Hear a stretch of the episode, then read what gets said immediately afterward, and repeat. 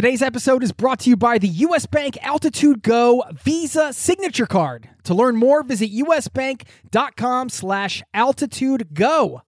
Today's episode is brought to you by Wise, the account that helps you manage your money around the world, which is huge for travelers. I've been a customer and a fan for ten years. The Wise account helps you send, spend, and receive in different currencies fast, and they do it all without hidden fees or exchange rate markups. This service has been so critical for me in my life as a traveler, as a nomad, as somebody living abroad. And you can join sixteen million customers and learn how the Wise account can help you out on the road at wise dot com slash travel. That's Wise, W I S E dot com slash travel, or download the app.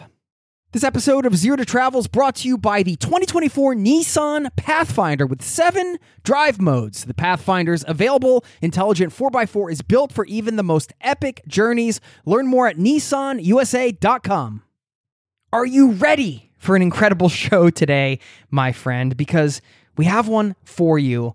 We're covering a variety of topics, including how living life as an experiment can free you, how a small amount of money and just a little time away can change your life forever, progress over perfection, why that's important, shutting off work while you travel, another key topic to get the most out of your travel experience, how to save thousands of dollars on medical and dental work. We're talking national parks, and you're going to get a fresh take on nomad life from somebody who is not so far into it, not so far removed from his former sort of quote-unquote traditional life, now living as a nomad and wanting to give you his perspective because he's not too far into it, but he's also not too far from where he came from. So a lot going on in this conversation today. I know you're going to get a ton of value out of this show. Plus, a shout out to somebody in this Zero to Travel community. I'm going to share a couple tips on how to cut plastic waste while you travel. And it's all happening right now. So buckle up, strap in, grab your favorite beverage. Thanks for being here, and welcome to the Zero to Travel podcast, my friend.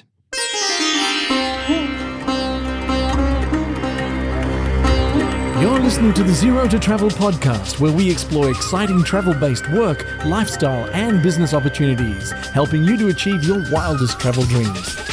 And now your host, world wanderer and travel junkie, Jason Moore. Hey, this is Jason with zero to travel dot com. Welcome to the show, my friend. Thank you so much for hanging out, letting me bring a little travel into your ears today. This is the show to help you travel the world on your terms. And as you heard at the top of the show, a lot of this theme is around experimentation, how experimentation can be a lens through which you live your travel life and your regular life, a healthy lens. That's a deep topic that we go into today, as well as the other stuff I mentioned and so much more.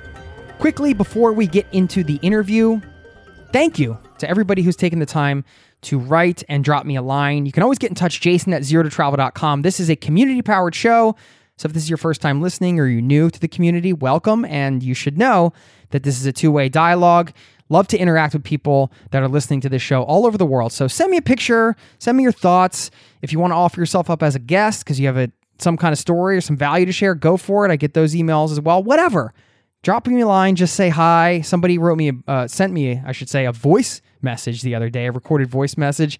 That was awesome to get, and I just love hearing from you all. So please reach out, give some suggestions for the show. This is your show. I'm just hosting it and trying to bring you as much value as possible, and I want to know what you want. So the only way I can know that is if you get in touch. And I will give a quick shout out to somebody who wrote me a review on my birthday. They didn't know it was my birthday. My birthday's December seventeenth, and I just wanted to give them a shout-out because that was nice and serendipitous.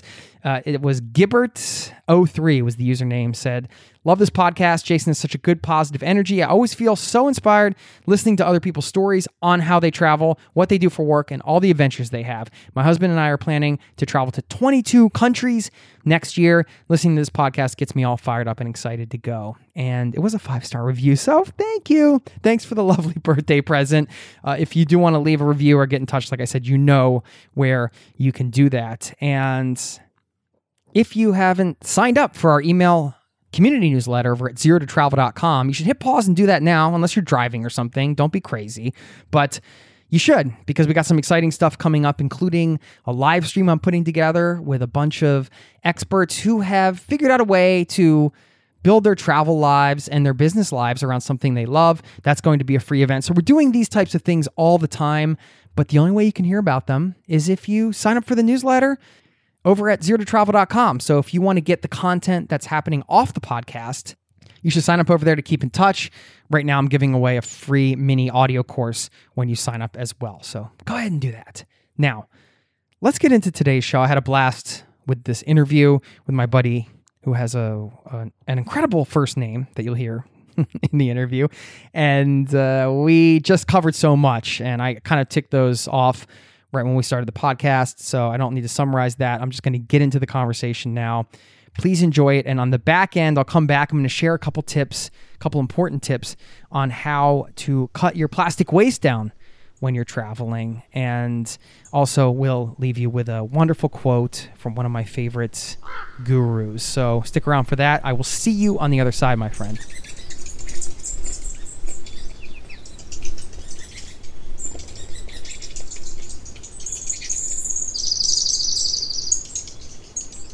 You enjoy talking and digging, man. That's why you're good at what you do. I enjoy talking and digging. That's true. I just hit record, so I'm glad I hit it right before then, because you just said that's why you're good at what you do, and I'm like, hey, I'll take the compliments. Absolutely, nice T-shirt, man. By the way. Nomad. Is there anything under there? Did you make that?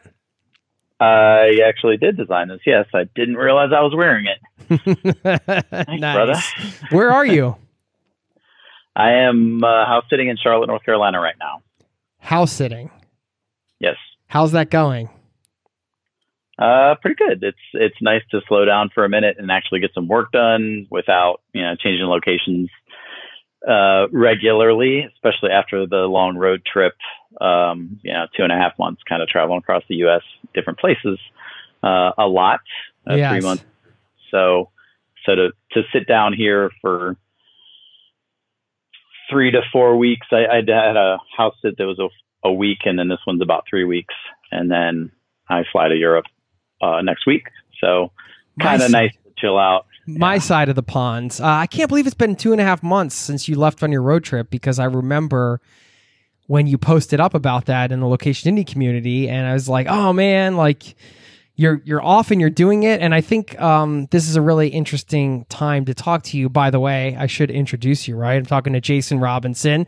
Very cool name, Jason, from the nomad experiment dot com. And you sold your house and kind of hit the road and did this whole nomad experiment, like fully, full nomad, um, recently enough where I'm sure you're still got like emotional ties and it's fresh for you. You can remember it, but you've also been on the road long enough where we can get a good perspective on how it's going for you, what that's like, and maybe get some advice for people that are planning on doing this and what, you know, what the reality is like when you first get started, things you had to get used to and stuff like that. You know what I mean? Like you're kind of, you're sitting in the perfect spot right now. I don't mean between those two hideous paintings at this person's house that I'm looking at. Yeah. They are good friends of mine, but I'll let them know.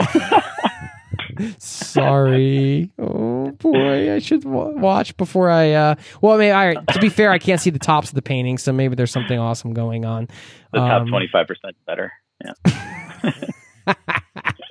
uh all right, man. So first of all, everybody should know a little about you, and I want to know where you were born and where you grew up.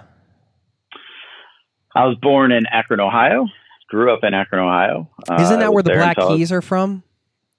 I do believe that. That sounds familiar. Yes, I've been gone long enough that the Black Keys were after my my transition out of Akron. But um, but yeah, I grew up there. Went to you know all of my schooling through college there. Did the six year plan and then moved to Charlotte, North Carolina, and I've lived in Charlotte, North Carolina since then. So about seventeen years. Why did you move to, to Charlotte? So my dad moved down here. Um, parents got divorced. He got, he, his job moved to Charlotte or near Charlotte. And that was actually the first time I started opening my eyes to the possibility of leaving my hometown. And actually it, it didn't even open my eyes to travel. It, I just opened my eyes to the reality that I didn't have to stay in my small town that I grew up in, which Akron's, you know, Akron's gotten around, uh, the name's gotten around because of LeBron and stuff like that. But Akron's a pretty small place. Um, rubber factory of the world, B F Goodrich, Firestone, General Tire, and a lot of factory jobs and things like that back when I was growing up. So when he moved to Charlotte, North Carolina, I started to visit every year in spring, at spring break in college. And then literally after four or five years of visiting, it clicked that I could actually leave and move. So the, even the seed of travel wasn't even planted in my brain until about twenty-three to twenty-four years old. Yeah. Because I had a similar experience. It's like, it just seems like it should be so obvious, right? Like, oh, I can just, yeah, I could just move to the city or whatever. But I don't know. I, you can get so kind of closed off in some way. I mean, it's not, this is certainly not a universal thing. But I mean, I meet some kids now that are in high school and they're just so much more free thinking than I was. You know what well, I mean? It has to do with your upbringing. I, we didn't travel. Uh, we camped and we hiked and we did most of those things within two hours of our house, which to me was a vacation, or it was, it was travel. That's what I thought travel was.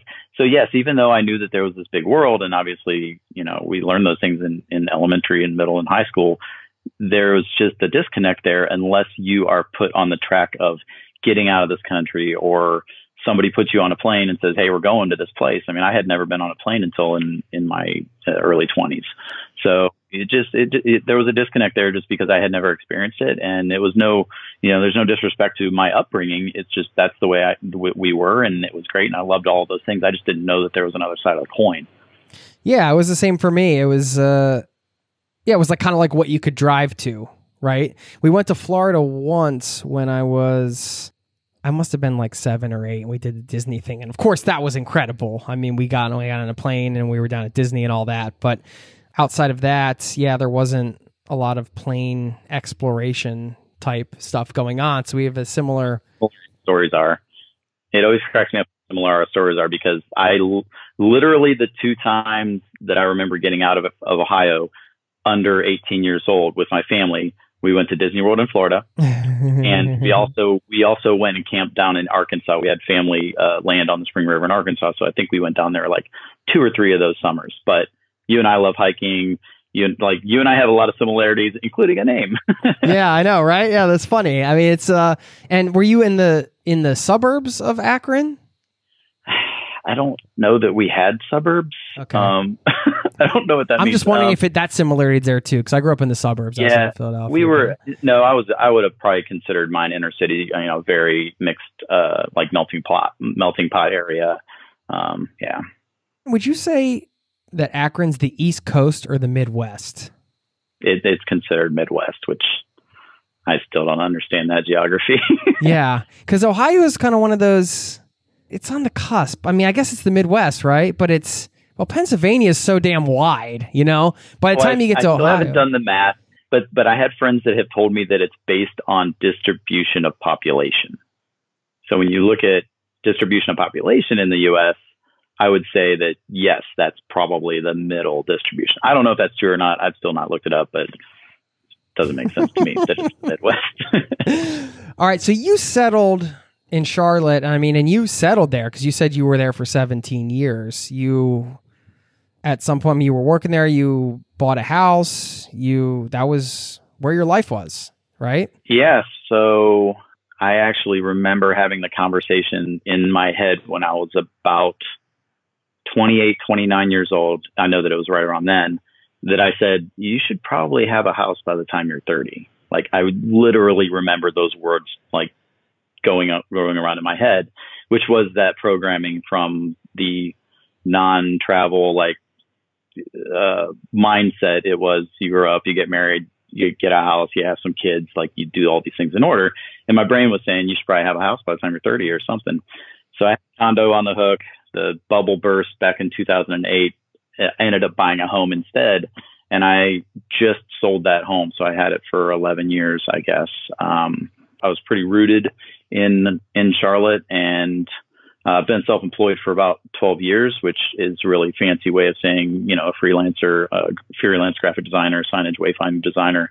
Um, so I worked in that home and lived in that home, yeah, eleven years, and got to the point where, you know, I, I uh, through years of research and just kind of opening my mind up, I said, this doesn't quite make sense for me right now. And, you know, we can fill in some of the blanks.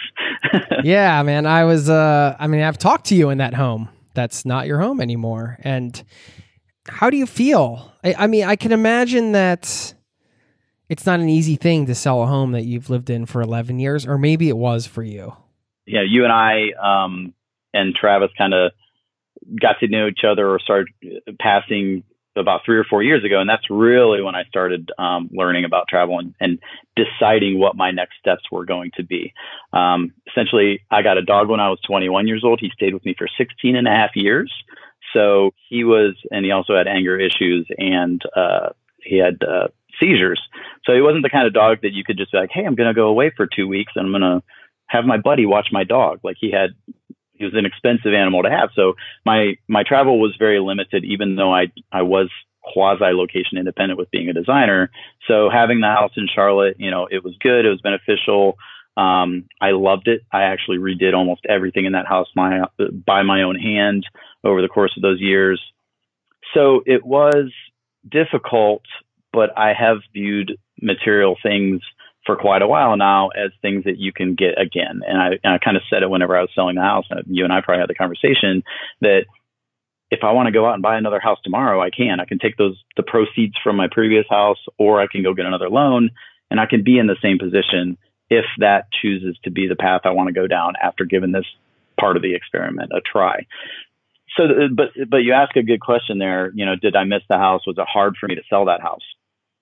Over the course of the three years prior, where I was really diving into this location independent, like, um, travel mindset, I started traveling more and more. So two years ago, I set a goal for myself. I said, okay, if you're going to do this, like, how are you going to chart your course and, and have tabs on it? And I said, all right, you're going to travel. You're not going to sleep in your bed for one quarter of the year. So I took, um, I can't do the math right now. It's like seventy something days. And I said, okay, seventy days or so this year, you're not going to sleep in your bed. Figure it out, do it. And I did that the first year. And I was like, okay, I'm really pushing my comfort zone here because that was really new to me. And then the next year I said, all right, let's up that. And I went to one third of the year. So one hundred twenty days. So I was really pushing myself to get outside of my comfort zone and take trips and be able to work on the road and do all of these things that were the true, like, location independent lifestyle. Um, while I was still rooted in Charlotte and I had a lot of strings in Charlotte. Um, so the funny thing is, during those trips away, I never thought about my house. Like, like literally didn't cross my mind. My first trip to Mexico a couple years ago, um, roughly two years ago, I went for three weeks. The only time I thought about my house was I was like, man, my yard probably needs mowed. And so, so I should have seen that when I did finally sell my house, I literally haven't driven by it. I've been in Charlotte probably forty-five days since I've sold that house, and I haven't driven by it. I, I the only thing I've thought about is whether they cut my beautiful trees down, because I, I love trees and I had some beautiful trees and I cared for them. And I was like, yeah, I don't even want to drive by and see if, what they've done to it. But when I was on a lot of those trips, I never thought about my house. So I was quite surprised, oddly surprised, once I finally sold the house. I was like, man, I don't miss it. I'm I enjoy traveling. I enjoy these things. So, you know, it was all there in front of me. But again, I didn't see that I was actually probably acclimated towards traveling more than I was, you know, staying in that one spot. Yeah. I mean, it sounds like from those experiments, the seventy whatever days, and then doing that the next year, you were, I mean, testing out the lifestyle.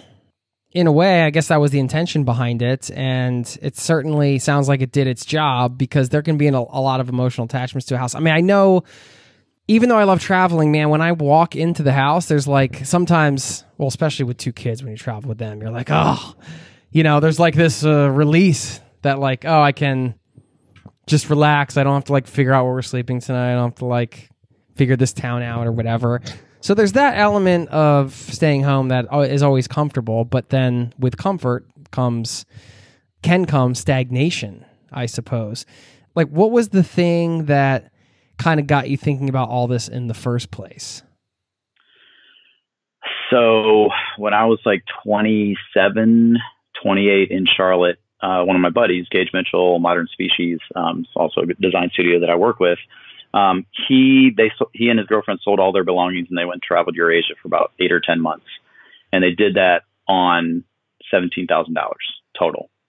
Uh, and he, and he wrote about it. He blogged about it. This was, you know, early in the days of, of budget blogging and travel blogging. And they literally detailed every single penny that they spent. Um, you know, two dollars for a, an apartment in, in Bali or Chiang Mai or something like that. And, you know, this much for food. And they, and I really started to see the possibility of travel not being something that was expensive, like I always thought that it was. Yeah. So that was the first piece. Because this is somebody you knew personally that you... Absolutely. Yeah. Absolutely. He used to work at my design firm, and he said, you know what, now's the time to do it. We're going to go. And and so I started to watch that, and he and I are still good friends. I was talking to him yesterday on the phone. Nice. I think um, that can make a huge impact, and not to interrupt, but I, I guess I am. I should say, I hate when people say that, not to interrupt, but I'm going to interrupt anyway. You know, it's one thing to read about somebody's travels and how much they've spent and all that online. And you, yes, that could be, you could say, well, that's the same information. But when you're your physical friend with somebody in the in the real world, and then you kind of watch them go through all this and then do this and come back, it's just, it's just a different thing. I think it's more impactful.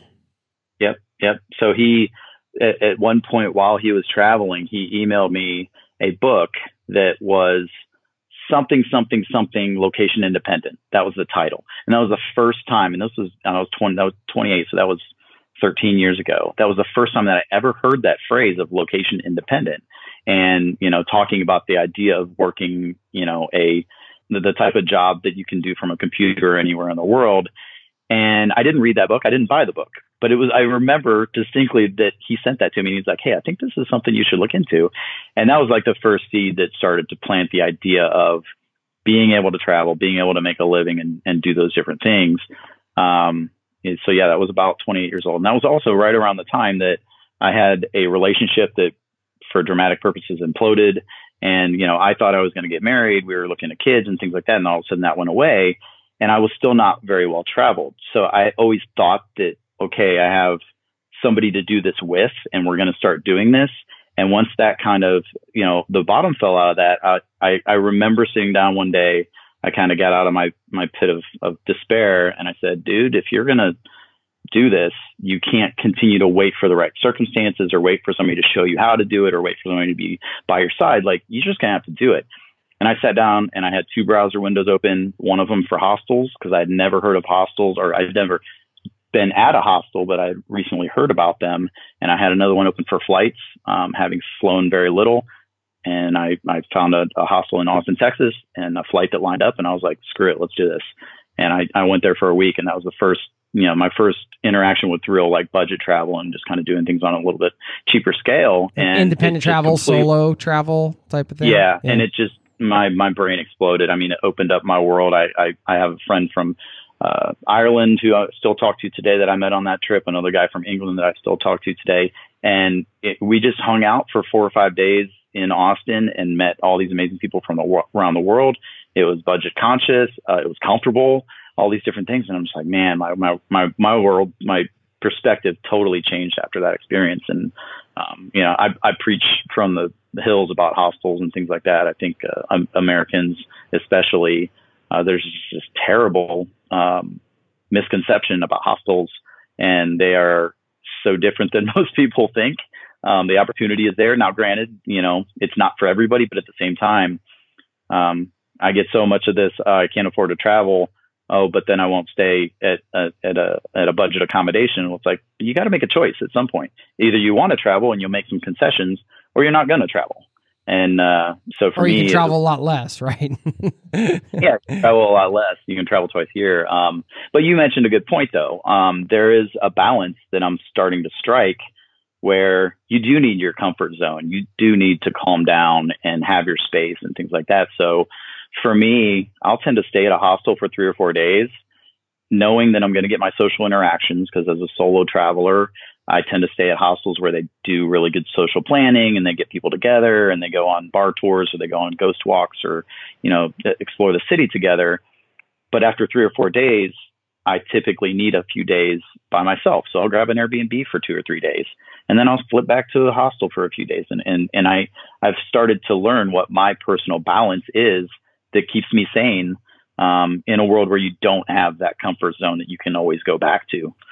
I like how you laid that out and how you've kind of, I mean, it sounds like you've really developed that and adjusted it on the road in real time, which is all you can really do, right? I mean, you can...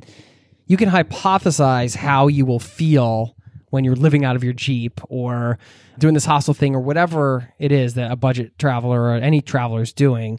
But it's really hard to understand what you're actually going to need to get your needs met and feel good most days. I mean, I think when you're living your life on the road, you can't really expect that uh, everything... It's not like a vacation where you're just...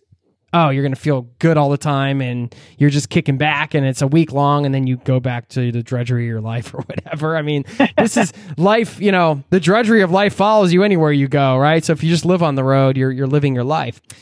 I have a lot of questions around some of the stuff you just talked about. Uh, just going back to the Austin trip really quick, it, give me a ballpark on what you spent for that one week. And I, I mean, that was a long time ago, but just roughly. Uh, well, I think back then Austin's hostels tend to be a little bit higher, but I think thirty bucks a night was roughly for the hostel. Um, the flight was probably two hundred bucks round trip, and you know, probably twenty, twenty, twenty-five bucks a day for other things, because when you stay in a hostel, you typically get breakfast.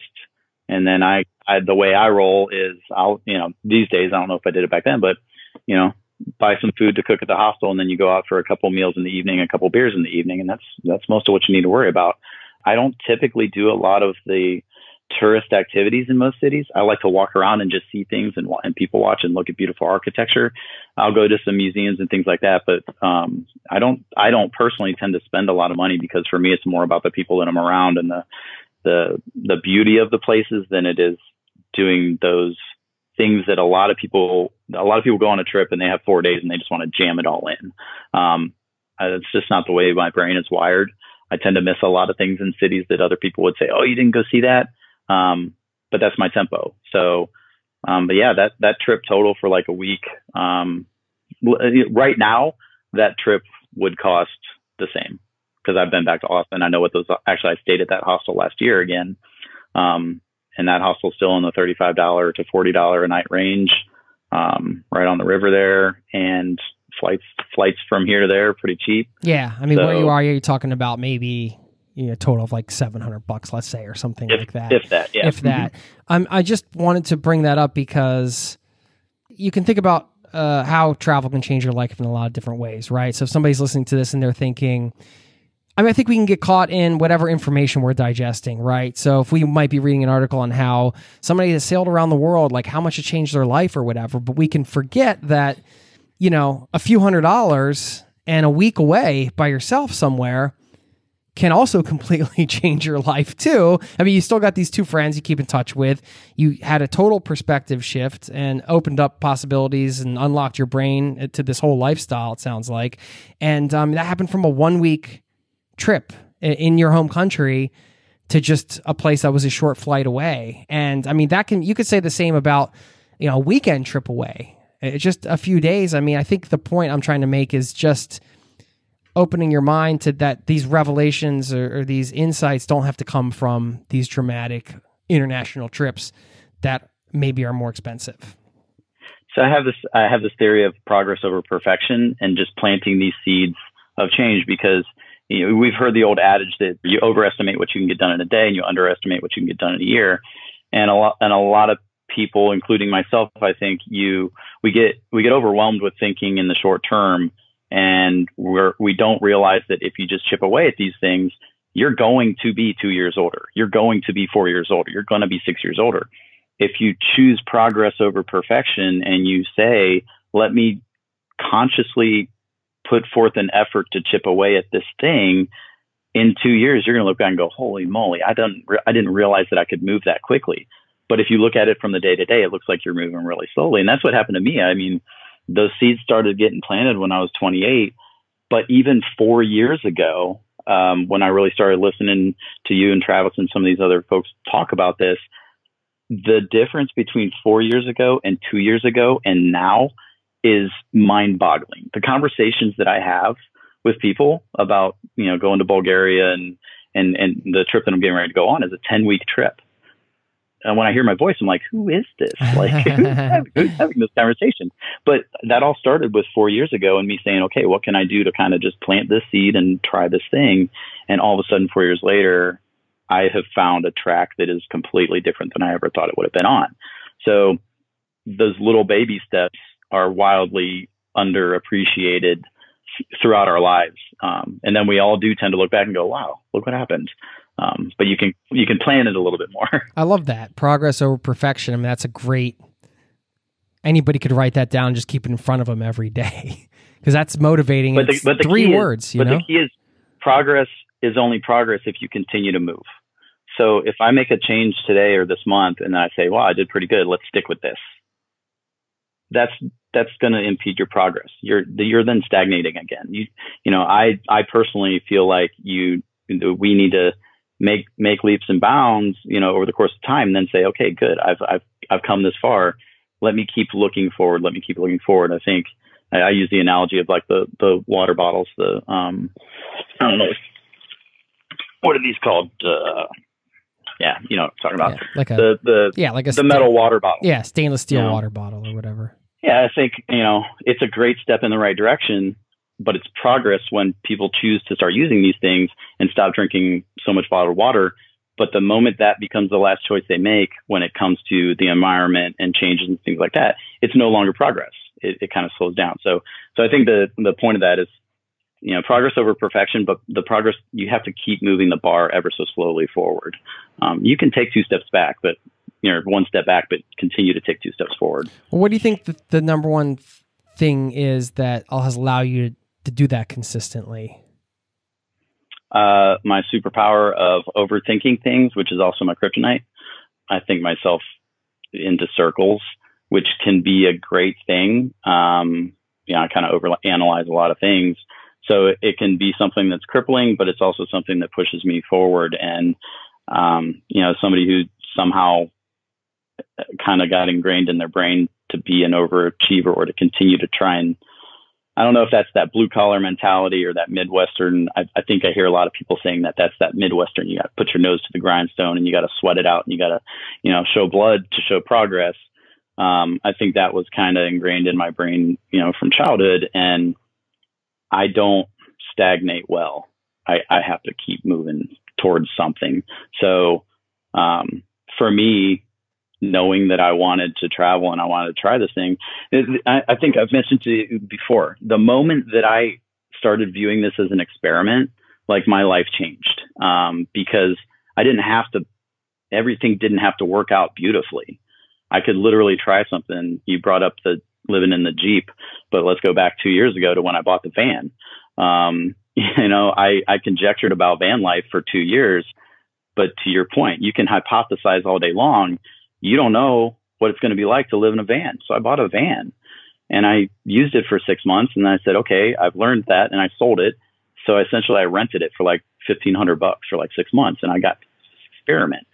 So again, you know, kind of that, how do I continue to move the needle and just keep trying things and get better at things? Um, I enjoy it. I enjoy the analytical, analytical aspect of it. And I enjoy sharing that with other people, because I wouldn't be where I'm at if I didn't have people sharing with me along the way what they've done. Um, and their voices resonated for me at a different time in my life or when I needed it. And, you know, that's kind of why I write and why I do the YouTube stuff, because I hope that my voice resonates with other people, and some of the things that I'm learning can help them get to where I never thought I was going to be right now. Yeah. I mean, I love that you're sharing it. And we'll just mention your website again, the nomad experiment dot com. That's the nomad experiment dot com. Uh, it's like the Ohio State, right? Isn't that what they say? Well, let's stay on the idea of the experiment, because I think this is a wonderful lens through which to view life. It, it gives you a certain freedom and detachment from the thing that you're going into. To me, that's how I feel about it. It, it gives you kind of this uh, free rein to to fail in the way, or to, to maybe objectively try to understand how you feel about a certain thing, because you're kind of stepping outside of it and taking it as, you're putting it in this box that we call an experiment. And then that's what an experiment is. You're like, all right, let me, let's try this and we'll see what the result is, except you're doing that with your own life. And I think it's a really healthy way to go through life, actually.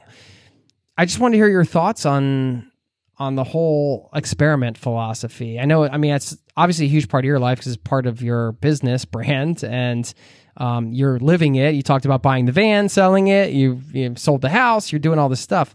Yeah, just share a little bit more about what experimenting means to you.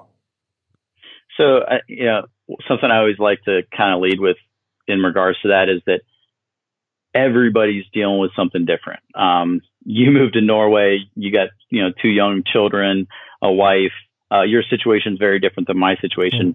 Um, They're not, not an experiment, by the way. They're here. I'm not going to. Right, right. But, you know, these are, you know, we end up, everyone ends up at a certain place in life, not necessarily by choice. Sometimes it's kismet, sometimes it's circumstance, but we are where we're at right now, and all we can deal with is what we have. So you with your family or me being single and having never been, you know, a, I, I kind of wish I maybe would have been married at some point, or that would have been part of the plan, but that's not where I'm at. So therefore I look at it and say, okay, take the cards you're dealt and what are you going to do with it? And, and yeah, just, you know, to be honest, that idea of the experiment, you, you really framed it well. Um, I look at whatever I'm doing as not a pass fail. I look at it as purely a fact gathering mission. So, um, you know, whatever trip I want, you know, when I went to Mexico, for instance, um, that was my first trip to Mexico. Um, you know, a lot of the, a lot of what hinders me on travel is fear. It's fear based. It's fear of the unknown. It's fear of um, other countries that I just don't, I don't know anything about. I don't know their language. There's all these excuses that would stop me from going. I don't know the, the currency. I don't understand how to get around the city, all those fear based things. But at some point, it's all in, it's all your internal choice to say, am I going to let that stop me? Or am I going to disprove some of these things that might be false? Well, when I decided to go to Mexico, I bought a one-way ticket because I said, well, if you're going to want to do this lifestyle of potentially living out of a backpack, you need to emulate some of these people that you know have been doing that. So I literally bought a one-way ticket to Mexico. That was the first um, international trip? Um, essentially, I had been to um, London back when I was twenty-five for a week. It was a work trip. It was real cushy. Um, I've been to Canada and I've been to the United States. So three countries to that point. Um, so, so yeah. And I, and I flew into Mexico City and I was wildly uncomfortable just because I didn't, I had never done anything like that before, but I knew where my safety zones were. I knew that I had a hostel to go to that was already booked. And I knew, you know, that they had Uber, and these are all the things that I learned about it to make me more comfortable with it. But that was all, it truly was an experience. It was like a, an experiment. I, I said, go to Mexico City. You got a hostel for a week. If you want to come home after a week, you buy a ticket home or you keep going. And sure enough, what happened was I met, you know, quite a few people at that first hostel and we got along really well. And one of them said, oh, well, there's a back, you know, essentially a backpacking trail in Mexico from Mexico City all the way down and up to the Yucatan or vice versa. And he said, you know, you should go down to Oaxaca. I said, okay, how do I do that? And he's like, go get a bus ticket. And I'm like, how do I do that? So I really, you know, the beauty of that social aspect of hostels for me, again, is that you, you have people that are passionate about traveling. So you already know that there's conversation starters right there. Um, I'm actually quite introverted when I'm not with friends or speaking to somebody that I, you know, that I know. Um, but it's, there's something about going into a place where you know exactly what people like that makes it a heck of a lot easier to have a conversation with them. Um, but yeah, I ended up down in Oaxaca. I took a bus it, through Mexico, which was, you know, again, that was scary to me because we get fed a lot of pop- propaganda B S here in the States about how dangerous their countries are, which, you know, I've had this conversation lately. Look at some of the stats on the United States and some of our cities. Um, they're pretty scary. So anyways, that's a, a side note. So anyways, um, that trip turned into a three week trip, three different cities in, um, in Mexico. Uh, I always wanted to learn to surf, learn to surf, broke my ribs, decided to come home. Um, but that truly was just an open-ended, you know, you, you can conjecture that you're going to like living out of a backpack, but until you try it, you don't know the real answer. I did that, and I was like, hey, I can I can see how this could work. Um, you know, bought the van, tried it, see how that would work. Converted the Jeep into a Jeep that I could sleep in the back of and have storage and, and treat like a van-like vehicle. Traveled for two and a half months across the U S in that. Learned a lot of things. um, so yeah, it's it's really it's kind of like a fact-gathering mission for me to to try these things and then report back. I love it, and I love the idea of the experiment. It's kind of like you're giving yourself permission for it not to work out also. You know, I mean, I think you can forget just how easy it is to really in this day and age to kind of like pull yourself out of a situation, right? It's like, well, if I don't like it, I'll just buy a ticket home after a week. I mean, it's really, it can be as simple as that. Yeah, you might spend more money and everything like that, but if you're truly miserable, I mean, it's going to be up to everybody in that kind of scenario, like how much time is giving it enough time and all those questions. But um, again, I just think it's a healthy way to approach things. I want to ask you about your road trip because you said you learned a lot and I want to learn more about what you learned. Do you think you're naturally like, po- you seem like a really positive thinker in a lot of ways, like the, some of the things you've just kind of been talking about, your philosophies and things like that. Is that kind of the, your natural way of thinking, or has that come through like work you've done, or what would you say about yourself in regards to that? I think a, a lot of positive thinking is there to overcome negative thought. Um, I think for a lot of people, I mean, you read about it every day, you know, you have to have um, positive affirmations you, or you can use positive af- affirmations or, you know, I think it's all about who you surround yourselves with. If you surround yourself or, or, or you're digesting uh, media or putting yourself around people that have generally negative overtones, that's going to reflect on you. So yes, I do tend to sway towards the positive these days because for me, my rose-colored glasses are how I beat the blues. Like there are going, no matter what, if you have a good day, that means there's a contrast to it, which is a bad day.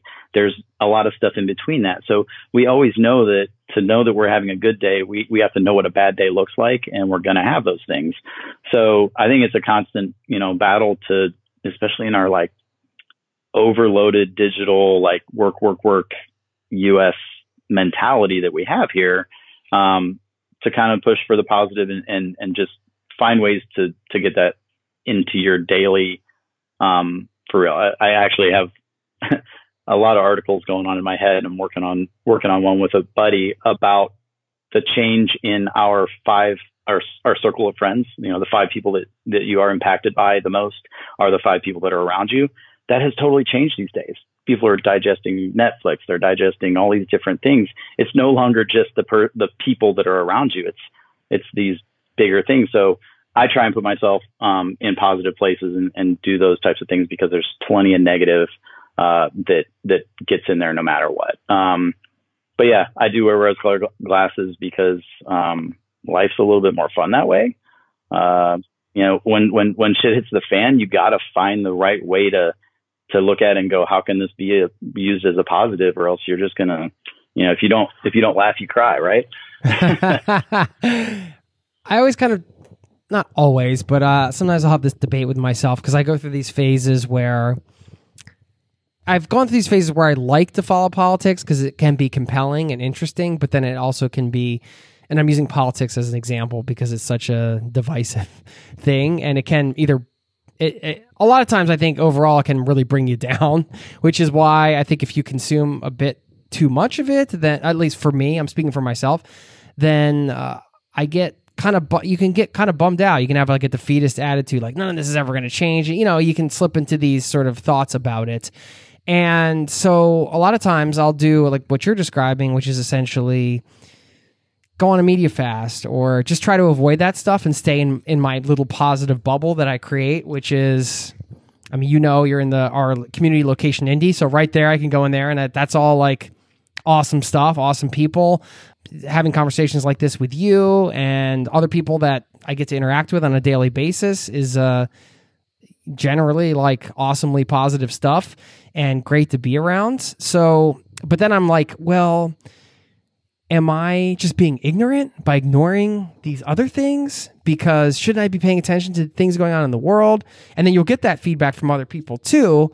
But I also kind of reconcile that with the idea of like, well, kind of with the work I do and the conversations I like to have, this is kind of the role I've given myself. So in a way, I try to I try to protect that by feeding my brain positive things. You know what I mean? But there's that battle of you don't want to be ignorant. You don't want to just block other things out and pretend that they're not real. And I don't do that. So it's it's kind of like this balance. I, I just wanted to see if you ever struggle with that or think about those things. Or...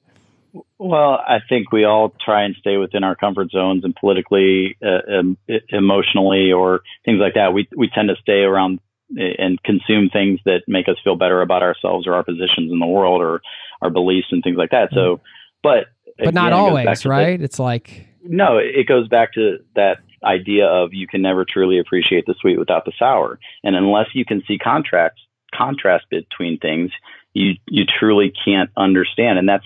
You know, it goes back to travel. You know, you, you've heard it a million times. When people start traveling the world, they gain empathy because they start to see other sides of things that they had never even knew existed. Um, you know, political conversations, environmental conversations, um, seeing things on the ground, meeting people. You know, when we stay within our lanes and within our bubbles, we don't get those opportunities. So, you know, I think, yeah, we we have to see enough of all sides to be able to make good decisions about the way we're leading our lives. Um, but, but then it can it, it can cross over to uh, to be too negative, per- I think, in some ways, depending yeah, on... It, yeah. you're, you're, but, but a lot of people, I don't want to say a lot of people, there are plenty of people that I've met along the way that it looks to me like they're completely fine being a very negative person. And that's their choice. My choice is to, is to sway for, towards the positive side of that, um, to be... Um, you know, this, this conversation uh, kind of, uh, I was talking to my dad last night and he was asking me about the way I write. And um, he's one of my biggest fans and also one of my good critics who will give me some, some good criticism for me to think about. And I appreciate those types of things. And I write about a lot of, um, let's see, there's a guy I know that uses the word woo woo. Um, I write about a lot of woo woo stuff. And, uh, and he, he was asking me, he's like, you know, He's like, you, you have these videos that are about travel, and then you have these other videos that are like about like emotions and about like life and stuff like that. He's like, don't you think that's like a conflict of interest, or or do you think that's off-putting to some of your, he calls it my audience, like I actually have one. Um, he's like, to your audience. And and he, and and I said, no, because all of that stuff is life. Like if you ignore any certain part of that, then you're kind of fooling yourself. So I think, you know, we have to we have to identify that that life is made up of a whole bunch of different things, and you need to at least touch on all of those things in your day to day to make sure that you stay well balanced or can have a can have a good view of the world. You know, you drop any of those things out of there, and all of a sudden, ignorance sets in because you literally don't pay attention to certain things. Therefore, you you don't have a leg to stand on anymore, I guess. Right, uh, and like you said, I mean, there's. You can't have the light without the dark, or, you know, yeah. like the contrast there that you mentioned, which is very Zen of you in some ways, right? Are you like, do you, I'll take it. do you, uh, sway towards a certain philosophy in that way? Like a certain life philosophy outside of experimenting? Um, I, be- I, be- I am too humble to believe that, that we are the only thing out here. Um, but, um, I, I just believe there's, there's gotta be something bigger, and if there's something judging me one of these days, hopefully it looks at me and says, hey, he did a good job, and he and he did well by other people, and if if there's anything out there that judges me otherwise, then maybe I didn't want their judgment anyways. Leave it at that. Taking off in the Jeep after you sell your home, get rid of your stuff, all this stuff, just I guess give us the overview on the road trip, but then I want to dig into how the days were, especially the first days. Um, so I sold my house, and it actually, it went on the market, and I had like five offers within like a day. It, it sold quicker than I thought it was going to, which actually accelerated the fact that I was liquidating my entire life down to essentially what fit in my Jeep for this road trip. So it got very accelerated there at the end. And um, not a bad know, thing, right? No, it was one of those, you know, pull off the Band-Aid type things. Um, you know, why wait? It's going to happen. So, you know, a couple of years ago, I built a bed platform into the back. I have a four-door Jeep um, Wrangler Unlimited, and I built a bed platform back there that I can store gear in, and I can also sleep in it. Um, so pretty much, you know, packed it up and headed west. I knew that I was going to W D S, uh, World Domination Summit, in the end of June. I sold my house on May seventeenth, and I hit the road destination Portland with five weeks in between to see national parks and, you know, record videos and edit videos and um, kind of do the, the, the overlanding uh, experiment. And then, you know, the goal from there was to then drive down the coast, do a little house sitting, and then drive up to Canada and make my way back to Charlotte and then figure out what was next. Uh, that got diverted a little bit. So I think it's, uh, it was more than just, yeah, I mean, It, it's a little more than just the road trip experiment because you sold your house. This was the now, like you weren't just going on this road trip. You are officially open ended with all things life related. So of course things are going to change, I guess, along the way. But you know, the first week, ten days, we'll say. I mean, how did, how did you feel the first couple weeks? Did you you know you? I think there's the rush of it initially, but then you settle into the reality of it. Were you lonely? Was it, were you ever questioning things? Was it an emotional roller coaster? Was it just good vibes all the time? I mean, yes, yes, yes, yes. And some, um, everything, all so, of the above. Yeah. So the nice thing about the first couple of weeks was that I still got to kind of baby step into it. So I hit the road going out of Charlotte and headed towards Nashville. And I have two friends that they, they went full road warrior a month before I did, and they have a, a five-year-old and a golden retriever. So I actually went to Nashville while they were they were hanging out for a few weeks and and stayed with them for two or three days. So I got to ease into it a little bit there. Then I stopped in Kansas City for a night. But to answer the question about, so first of all, loneliness. For anybody who's single that lives alone and potentially works alone and doesn't do the whole corporate America where you're around people every day. Now, granted, I have plenty of friends, but they typically do the corporate America thing where they're working every day and they have their lives. Um, there were so many times when I felt lonely in Charlotte. And I think a lot of people feel lonely in their normal daily lives, no matter what their situations. Well, for me, I was living in a house by myself, um, working in that house by myself a lot. So I was spending a ton of time alone. So I look at that and say, if I'm going to be alone or if I'm going to feel alone this amount of time in Charlotte, North Carolina, when I have a home and I have a place, why can't I hit the road realizing that if I can improve upon that loneliness, it's it's an improvement, or I just trade the location of those times alone. So again, that whole lonely and loneliness thing, I think that's a choice. Um, that's why I choose to stay at hostels. That's why I travel the way that I do. So I put myself into situations where I do meet people and I'm not going to yeah. suffer too that, much from that's loneliness. That's where the balance but, is coming in, where you yeah. break it up with Airbnb yeah. and you need your, your alone time versus your social time.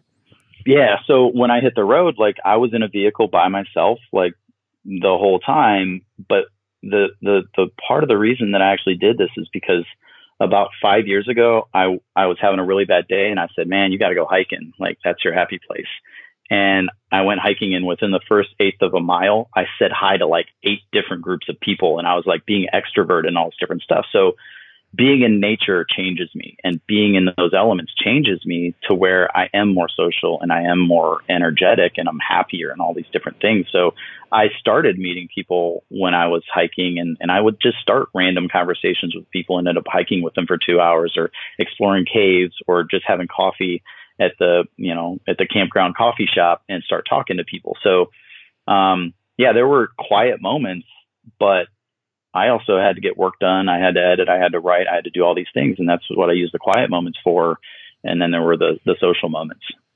How have you found balancing the work thing? Because I mean, when you that have was the steady, hard on the road. yeah. When you have the steady Wi-Fi and the home and everything, it's a totally different situation than being yeah. on the road. And also are you're still doing your freelance stuff, right? And yeah, I'm a, I've, I've kind of, I've taken a little bit of a self-imposed sabbatical because I really want to spend all of my time writing for, you know, writing articles and, and kind of helping people do what I'm doing, you know, so writing for the Nomad Experiment, editing videos, and that takes a lot of time. So for the next, uh, I'm essentially taking some savings and saying, okay, put all your time and effort into this for this amount of time. And an experiment, and then, if you will, an experiment, and then uh, and then decide what to do next after that. This um, is getting again, really meta, man. It is, I know. um, so so yes, I do still have some clients, and I do still work with some folks, but I'm not actively going out there and trying to continue to fill those holes because I have, you know, a full work week with the things that I'm doing. Um, but doing that on the road was difficult. I'm a straight shooter. Uh, it, it was tough. Like, you don't have Wi-Fi. You, I'm the only one driving. I can't let someone else drive my rig and then get some work done on my computer. Um, there was a lot more driving involved. Just, you know, if you want to hike and you want to shoot video and you also want to drive from place to place, that doesn't leave a lot of hours in the day to get actual work done. So it got, it got difficult. I had to make some changes um, midway through to, you know, how many destinations I was trying to make it through, or just the reality of what I was going to be able to accomplish. Because if you set your bar too high and it's unrealistic, you're always going to fail. Um, you have to take a look at your situation and go, how do I adjust this to be realistic and still be, you know, pushing your own envelope or making sure that you're achieving things, but you have to stay realistic or else you're just going to, you're essentially setting yourself up for defeat. So I had to, I had to, you know, switch my reality a few times as to what I was going to be able to get accomplished. But um, I'm still editing videos from that road trip, and I've been off of that for a month because, you know, when when it takes eight to eight to fourteen hours to edit one video, you, you can't you can't just stack them up next to each other and get them done while you're on the road. So, um, but yeah, it, it was uh, it was very difficult to get work done on the road as a solo overlanding traveler. I guess the two tips you would provide would be the uh, don't be over ambitious with your routing schedule, and or over over ambitious with the amount you think you can get done. Right? I mean, that's if you're if you're traveling solo. Now, if you got a co-pilot, that totally changes the game because you're going to have somebody to help you with everything, and also somebody to drive and, and just look up where you're going next, or do do you know to to balance the workload. So. Um, as a solo traveler, there's there's a, a different rule book to everything. Um, it's similar, but it's different. Um, there's just concessions that you have to make when you're doing it by yourself. Not good or bad. There's just concessions that you have to make. Yeah, when you when you work for yourself in this way, or especially when you're doing something that you're really excited about, like you love making videos, you make great videos.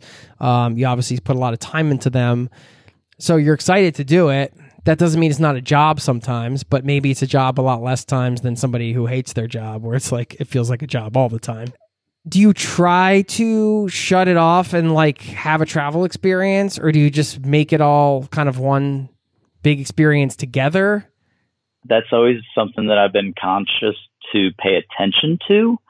Um, and with it, this whole conversation, like uh, this is, all a work in progress. I think, you know, everybody's struggling with the same things on different days. Um, so if it sounds like I know what I'm doing when I say something, that's complete bullshit. Um, I'm like working through this stuff as I go, but um, I, I, I hit a brick wall a couple of times um, to where I was working too hard. I was, and it's funny, I have a lot of friends in the YouTube sphere and, and in the writing sphere now that they, that's a weird word. I don't like that sphere. Um, in the in the I like it. video, I'm a fan. In the video editing world, like that are doing these things, and we like I I pay attention, and a lot of people burn out because they set that bar way too high for themselves, and they do. Like, live I'm going to do a daily vlog much. starting yeah, now. Oh, absolutely. And it's that's like no joke, man. So many daily vloggers, they will they will inevitably have that video about burnout.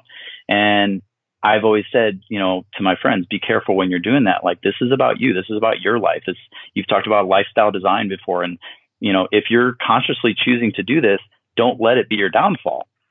But sure enough, just like any other day-to-day or job, you get a little bit blinded, convoluted, and all of a sudden you look at it and go, what the hell happened? What's going on? And that was kind of, I got there a couple of times where I was really, it, the thing is, I'm, it's coming from a good place. I want to share these places with people. I've never been there. I'm like a kid on Christmas. Every park I go to, every place I go to, like, it is amazing.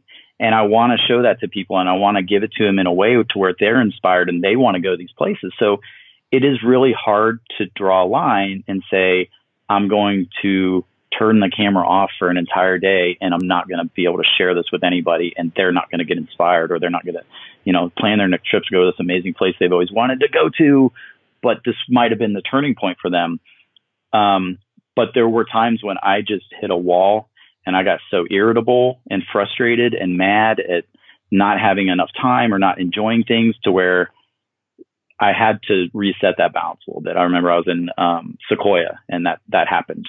Part of the reason that happened is because the summertime is, is the most popular time for national parks, which means there's tons and tons of people. So with all the good people that are doing the right thing, there's, a, there's more of the people that are kind of not treating the parks the way they need to be treated. So I was seeing a lot of that, and it was grinding on me. Um, and finally, I just I hit a wall, and I was like, I got it. I'm done.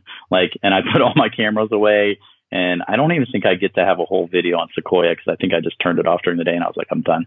And I drove to Yosemite. Like, I literally got in my Jeep and I was like, screw this, screw this noise. I'm driving to Yosemite. And I don't know why I'm imagining you like peeling out with dust kicking up and like, you know, like running over a stop sign on the way. And like, I, it was very, it was not unlike that. I was like, I was like, I'm done. But I got to Yosemite, and I, and I pulled up to a boondocking spot on a mountain, and, and I knew that I was in a bad place. I knew that I was frustrated, and I made it a point a lot of nights to drink, you know, a, a couple fingers of scotch before I went to bed, because I'm like, you know, sitting under the stars, have a drink.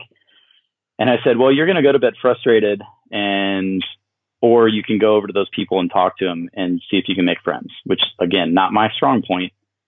But I was like, you're either going to walk over there and say hi, and they're going to be stiffs and not want to talk to you, and you're going to come drink by yourself anyways, or you're going to go over there and they're going to be cool, and you're going to get to hang with people and change your, change your brain a little bit.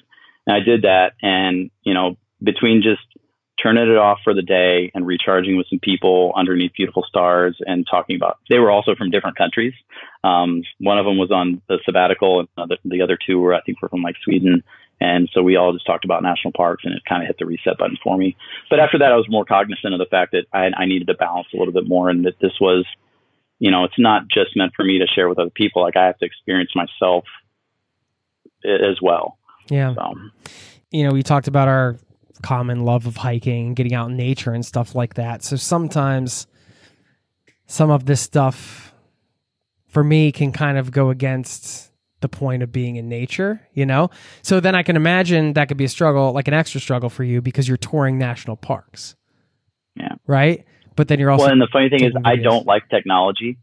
I really, I have an aversion to technology. But at the same time, it, it allows you to share, right? Yep. I mean, it's this double-edged sword, I guess. And I mean, it's it's hard to, I mean, I like what you said too, because I, I know your heart's in the right place, because I know you, but also, I mean, you can, if you're listening, you can hear that when somebody who's a content creator like Jason is like having a hard time shutting off. And, and one of the first things they say is because, oh, they're not going to get to share this with people and inspire them. That's the right way to create content, in my opinion. Like, if you're, if, if the content you're creating is meant to help other people do something, you know, there's obviously all types of content. There's entertaining content and things like that. And I know you do that with your videos. I mean, they're entertaining, but you're also, you know, teaching some things along the way, showing people some stuff. And I mean, even just make an entertaining video from a place, Uh, like Yellowstone, where somebody hasn't been there, can inspire somebody to go and get out there and do things. But I like that that was a big kind of thing for you. That that was kind of the first thing you went to. So anyway, thank that's you. That's a good thing, I think. I didn't even think about it that way, but thank you. I'm I'm such a huge fan of the national parks. I one of the things I've been wanting to do in this podcast is just do like a national park series, and I still haven't done it yet. I got to get somebody touch with somebody at the national parks. Uh, yeah. I mean, if anybody from the national park is listening right now, you know how to email me, Jason at zero to travel dot com. Sorry. Um, or Jason at nomad experiment dot com. I got some great videos. There you go.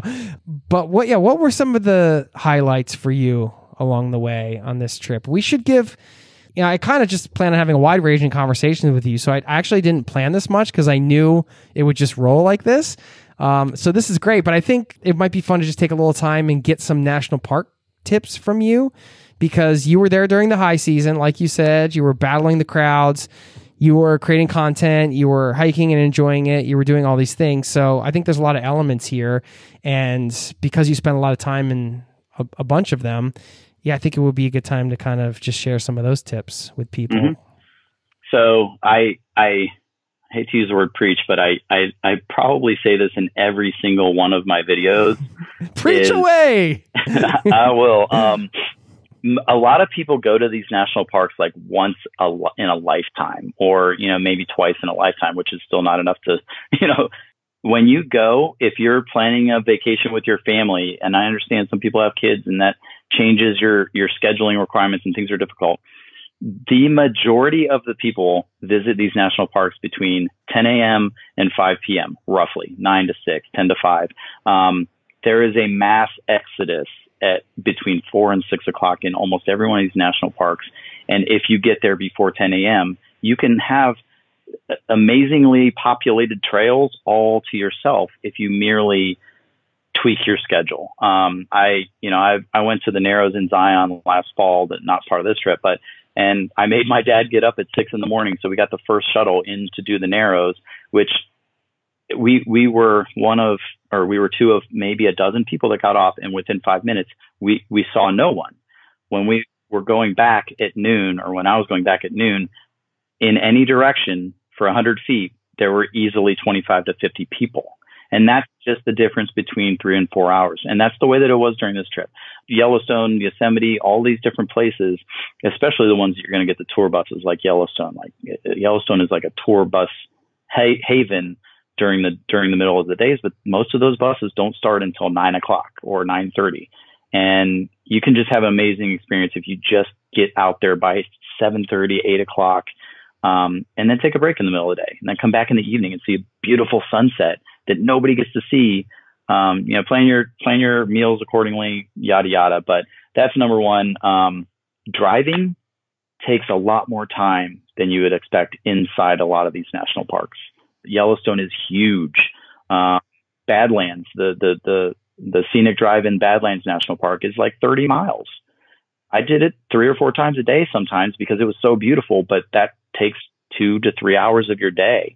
Um, drive times, I think I totally under- underestimated those.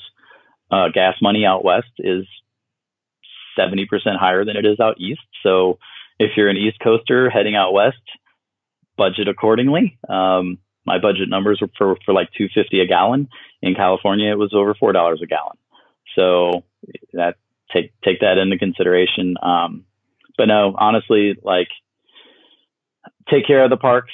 Um, if you have a national park pass, throw an extra five or ten bucks into the donation jar because they need the money.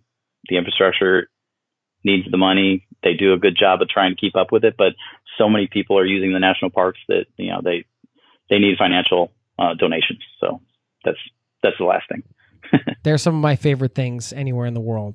America's national parks. I just, uh, I mean, I just love national parks everywhere, but there's there is something special about my home country's national parks. Of course, maybe it's a home country pride talking there, but just so many iconic, beautiful things. I mean, you just think about standing in Yosemite Valley, I mean, it doesn't even look real. You're just kind of like, what is this even, what is this fake backdrop? And that just happens time and time again in the national parks.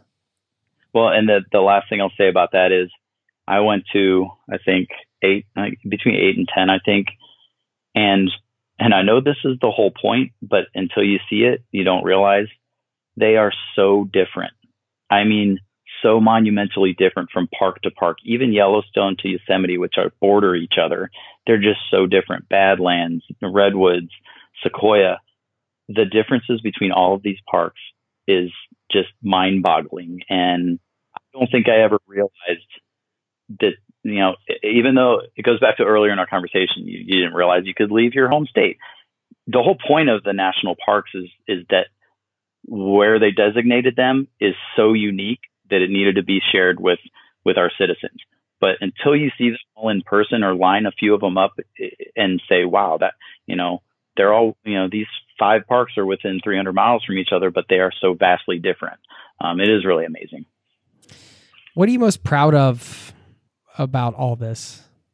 probably going against my comfort zone and the fear of of what of the unknown. Um, you know, traveling was completely a fear of the unknown, as, as well as going up against what I will say are essentially marketing tactics to keep our money in, in the United States or to have us not traveling outside the United States.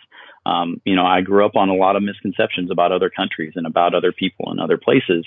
So therefore, I was essentially scared to travel to other countries, um, let alone, you know, just not knowing how to do it. There was a fear of that these places were dangerous. Um, so merely going against my comfort zone so much and dealing with it and pushing through it and continuing to experiment with it, like, that's hard. And I hope that people listening to this can see that sometimes fear, we can use other words for fear, or we can make excuses for it. We can say, oh, I just, I don't really want to go to that country.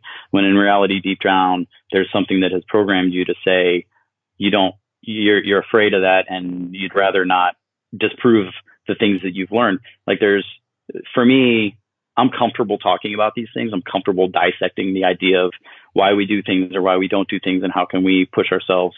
Um, and that's a lot of the stuff that I write about.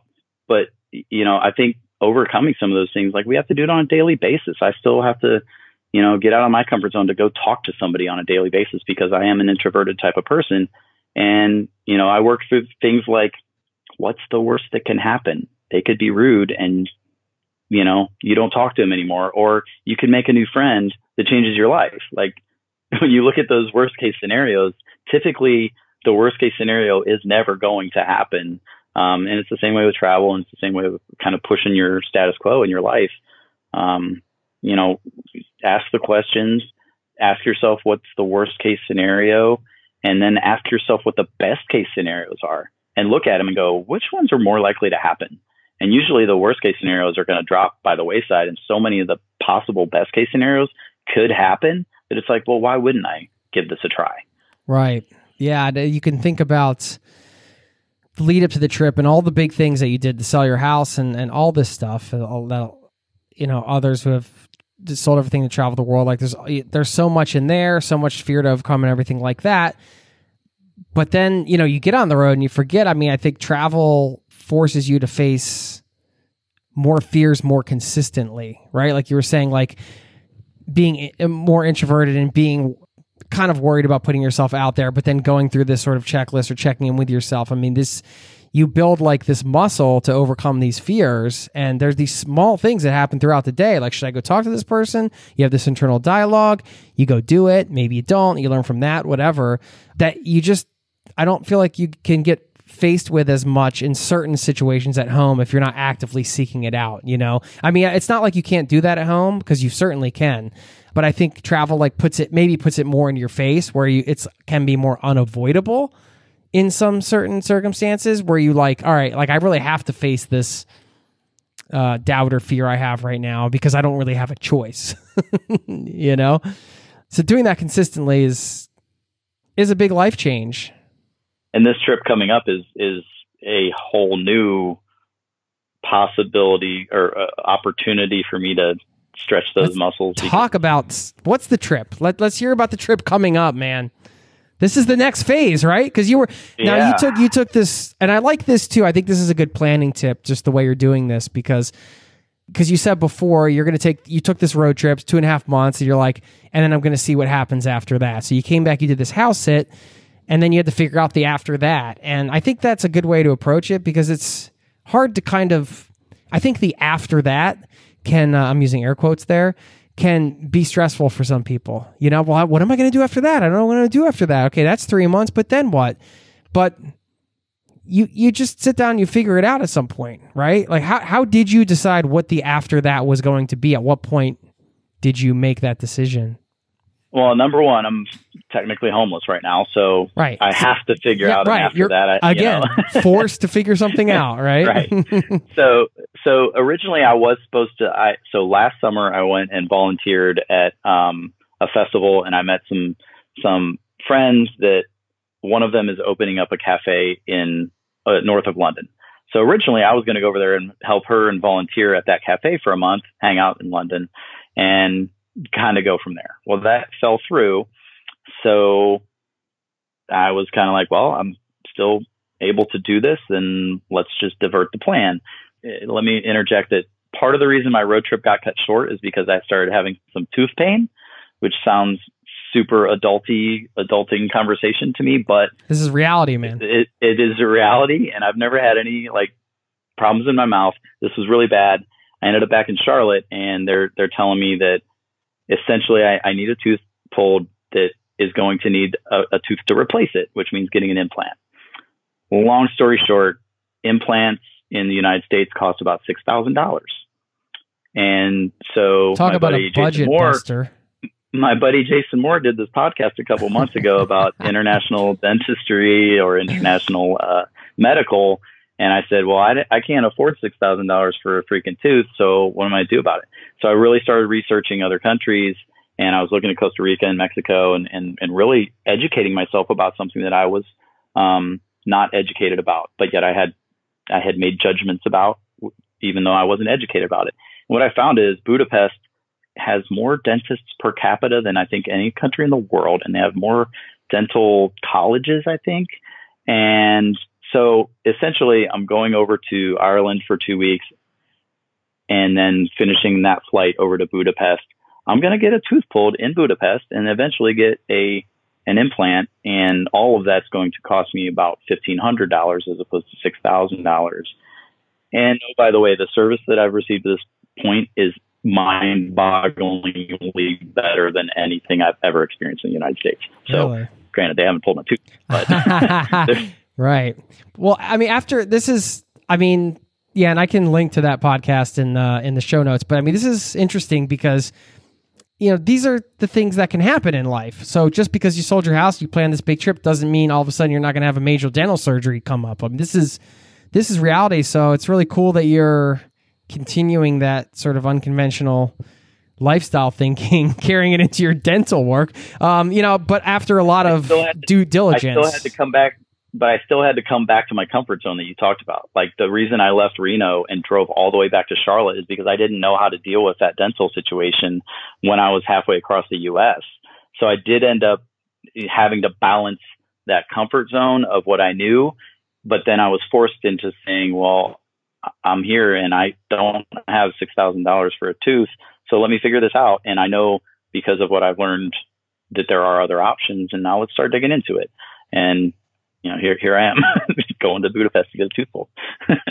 Do you have any tips on that the, with the research you've done and everything? I mean, just any resources or anything you want to share? Honestly, if you, if, if anybody just does a Google search for, um, Uh, what did you say on the pod? What is it called? Medical tourism or, or dental tourism. And they don't call it tourism anymore. They call it, um, whatever. You'll find results.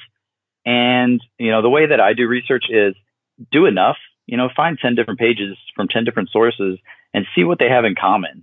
Um, there's going to be discrepancies, but there's going to be a lot of things in common, and then kind of dig from there. The resource that you have in that podcast is a really good one. And, and they, they actually have listings of accredited Uh, dental offices across the world that meet certain criteria, but you still need to go a bit further and look into them and go to Google and look at Google reviews. And Google is Google kind of rules the world these days on certain things. And you can always find a Google review on pretty much anything, and to, to start to put up against what the place's website says. Look for accreditations, look for, you know, most dental um, offices, there's a few accreditations that they can have that just start to stack up, and you say, okay, well, I've seen that people value that, and this place has two or three of them. Cool. Or they have international dentistry awards, um, you know, things like that, that, you know, and, and the other thing is, I, I think we're also very complacent about the way that we do some of our medical stuff in the U S. I saw a, you know, a comic today, and it showed a line of, a line of people lining up for surgery or medicine, or a line up for like, you know, uh, organic solutions. And I think we do tend to just take for granted what our doctor tells us or what our dentist tells us. And, and unless, unless you're really in a situation where you do need a lot of second opinions, we don't dig deep enough to see what our options are sometimes. I know I am, I am that way. And I venture to say other people, because of time constraints and things like that, they might fall into that same trap. And merely looking at some of these options, I was like, you know, when you, when you find a, a, a dental um, place that's doing five thousand implants a year that has glowing reviews, you kind of go, okay, well, they clearly know what they're doing and people seem to think that they agree. So now the facts are stacking up to say, why wouldn't I give this a try? Because money is an object. We all know that. Money and do, is an do you object. Have to spend money, uh, or I'm sorry, spend time on the back end to follow up appointments and things? That well, was one of the things I know. I love how I love how this turned into a conversation about, like, and I, I started it, but about dentistry. Um, so technically an implant takes um, two different visits.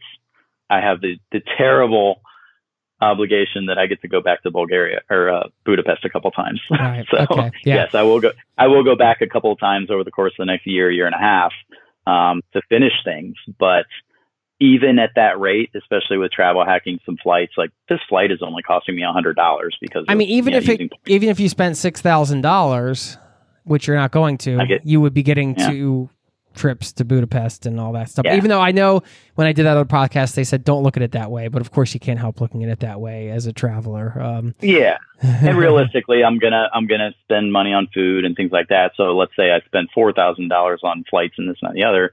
Yeah. It, but the, the, the reality of that situation is with people that are using points or even just dabbling into travel hacking is that these flights are going to end up costing me three or four hundred bucks for three flights.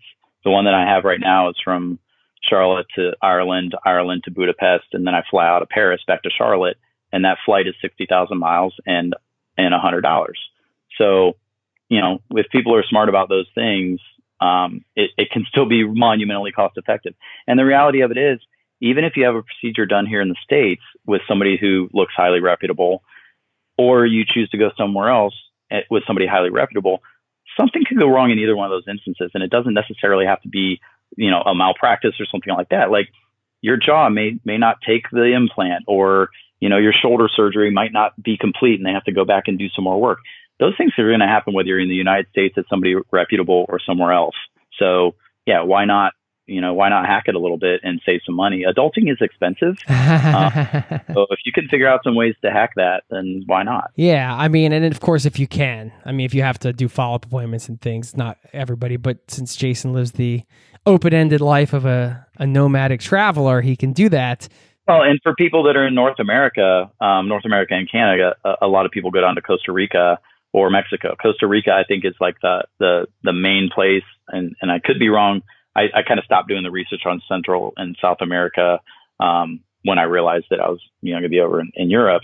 But Costa Rica, I believe, is kind of the hotbed for where folks go um, in North America and South America to get that work done. So it's that's that's pretty approachable for somebody here in the States. And and mind you, go to San Diego um, and and walk across the border, because the the everything I was reading about the Um, dental clinics in Mexico, just across the border in San Diego, their co- competition is American dentists in San Diego. That's the bar. And they know that people are going to drive twenty miles over the border and get amazing dental care done because it's, you know, half the cost. So there's plenty of options if you look into it. Cool. Um, what do you I will lo- be documenting this very well once I go through all of these things. And, and another, yeah. another experiment to add to the books. And, uh, I, I want to throw this out there because I, I know you love these things. Be sure to brush up on your Hungarian. mm-hmm. Sorry.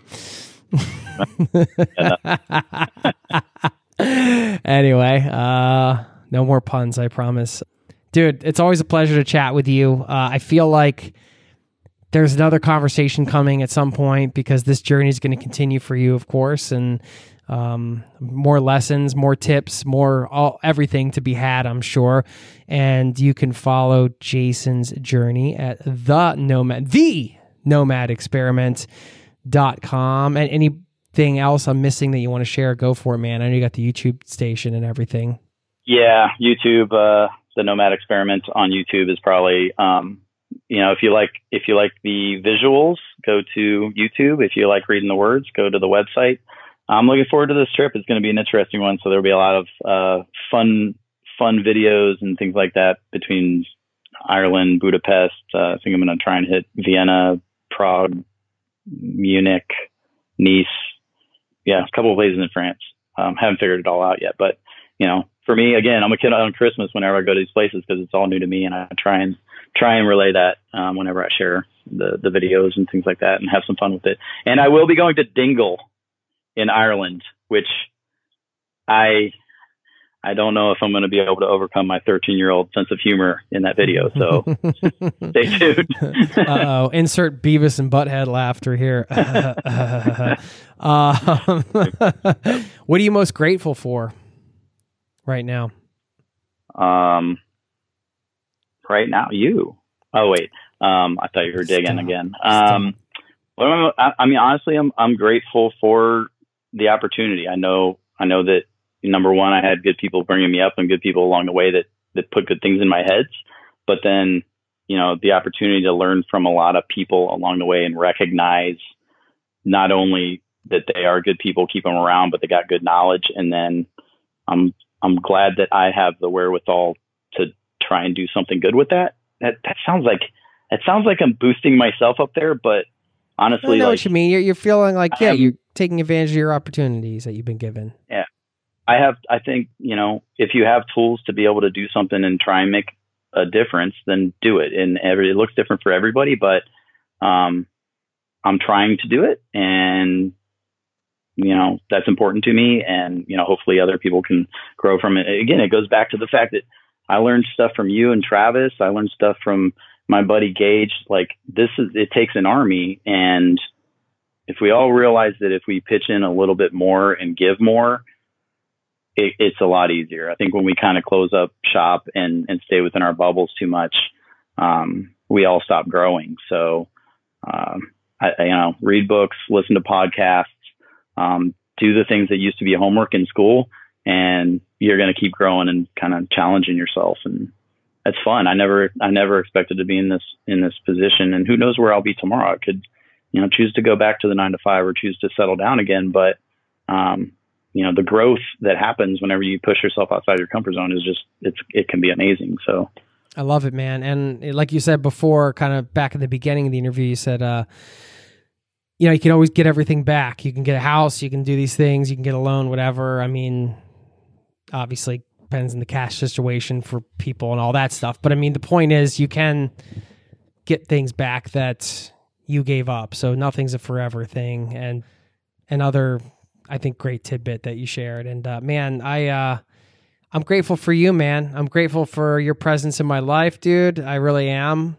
Uh, we got to get together in person again. I know. We did it in Denver, and um, hopefully we'll be doing it again within the next year, I would say. I mean, you're going to be, you're going to be in Europe. I mean, I'm in Europe. We're going to, I'm going to be stateside again in, in the spring. So we're going to make that happen. And certainly, I know you've been in our Location Indie community for a while, so I just want to say thanks for that and just being a part of that and how much you've brought to that. Just all the stuff you're doing, man. It's it's really exciting. So I appreciate you, man. Cool. It's great to see you. Yeah. We got to do this virtual stuff more often. We got to do this. Yeah, we got to do this virtual stuff, and we and hopefully the in-person stuff, you know? Yeah. That's always yep. the best. But uh, we'll be we'll be chatting. Cool, man. Check out Jason at the nomad experiment dot com, and uh, we'll talk with you soon, Jay. All right. Thanks, Jason. Peace. Peace.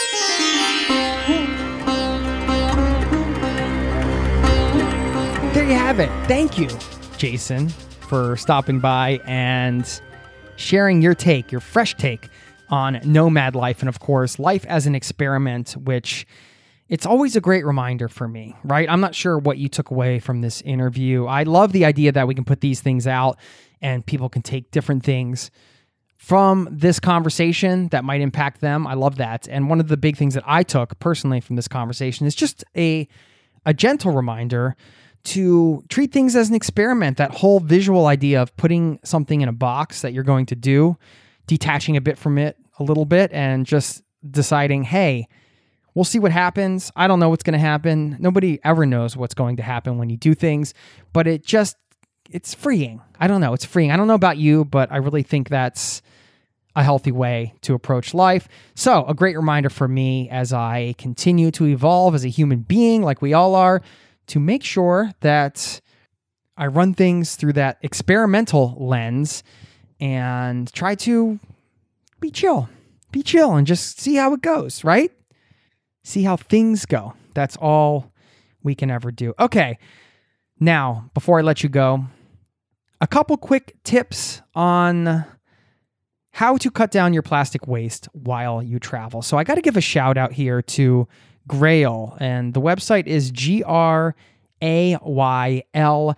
They sent me their product, which is this really cool looking, actually, water bottle. And it's very simple. You fill it up, you fill it up with water, you press it down, and you drink. Why do you press it down? Well, because it has a filter built in. And what this does is kills waterborne viruses all over the world, globally. So you get global protection from waterborne pathogens, plus chemicals, heavy metals, and even microplastics. And there are waterborne viruses found in developing countries all over the world. They're infecting travelers, infecting local populations, and you can use this thing anywhere. So if you're going to carry a water bottle, this is such a fantastic solution, because don't buy plastic water bottles. And when you go to those countries where you can't drink the water, you can bring a Grail and, again, just use it and don't create plastic waste. You can see after a trip how much, I mean, you can think if you're buying plastic water bottles, think of the visual of that, how many bottles are you buying a day, how many days are you gone. That adds up to tremendous waste. And way back in the day, before I became a more conscious traveler, I used to do this as well. This is not a good thing to do. So then I started learning about water purification and different things that I could do while I was traveling to not buy plastic. So I wanted to give you a tip there. And one other tip around that, I heard about this app called Tap. It's called, I got it pulled up right here, Tap, Find Water Anywhere. And the idea of this app is that they created these refill stations all over the world, and then you can just simply download this app and find uh, clean drinking water in different places. So that's another solution. So I think if you bring some kind of water purification solution like the Grail and combine it with this app, you could have a pretty good coverage and not have to buy plastic water bottles. So I just wanted to throw that out there. If you're somebody who buys plastic water bottles, I'm just going to make my little plea here on my soapbox to ask you to stop and to figure out another way, because there are other ways. And uh, yeah, thanks to Grail for sending me this uh, outstanding product. I'm excited to travel with it. And if you want to check it out, again, Grail, G R A Y L dot com. You can see it over there and see what it looks like. All right, I'm going to leave you with a quote from my guru, my favorite guru, Paramahansa Yogananda. By the way, Autobiography of a Yogi. Great book if you're interested in mysticism and that sort of thing. Anyway, I digress. Here's the quote.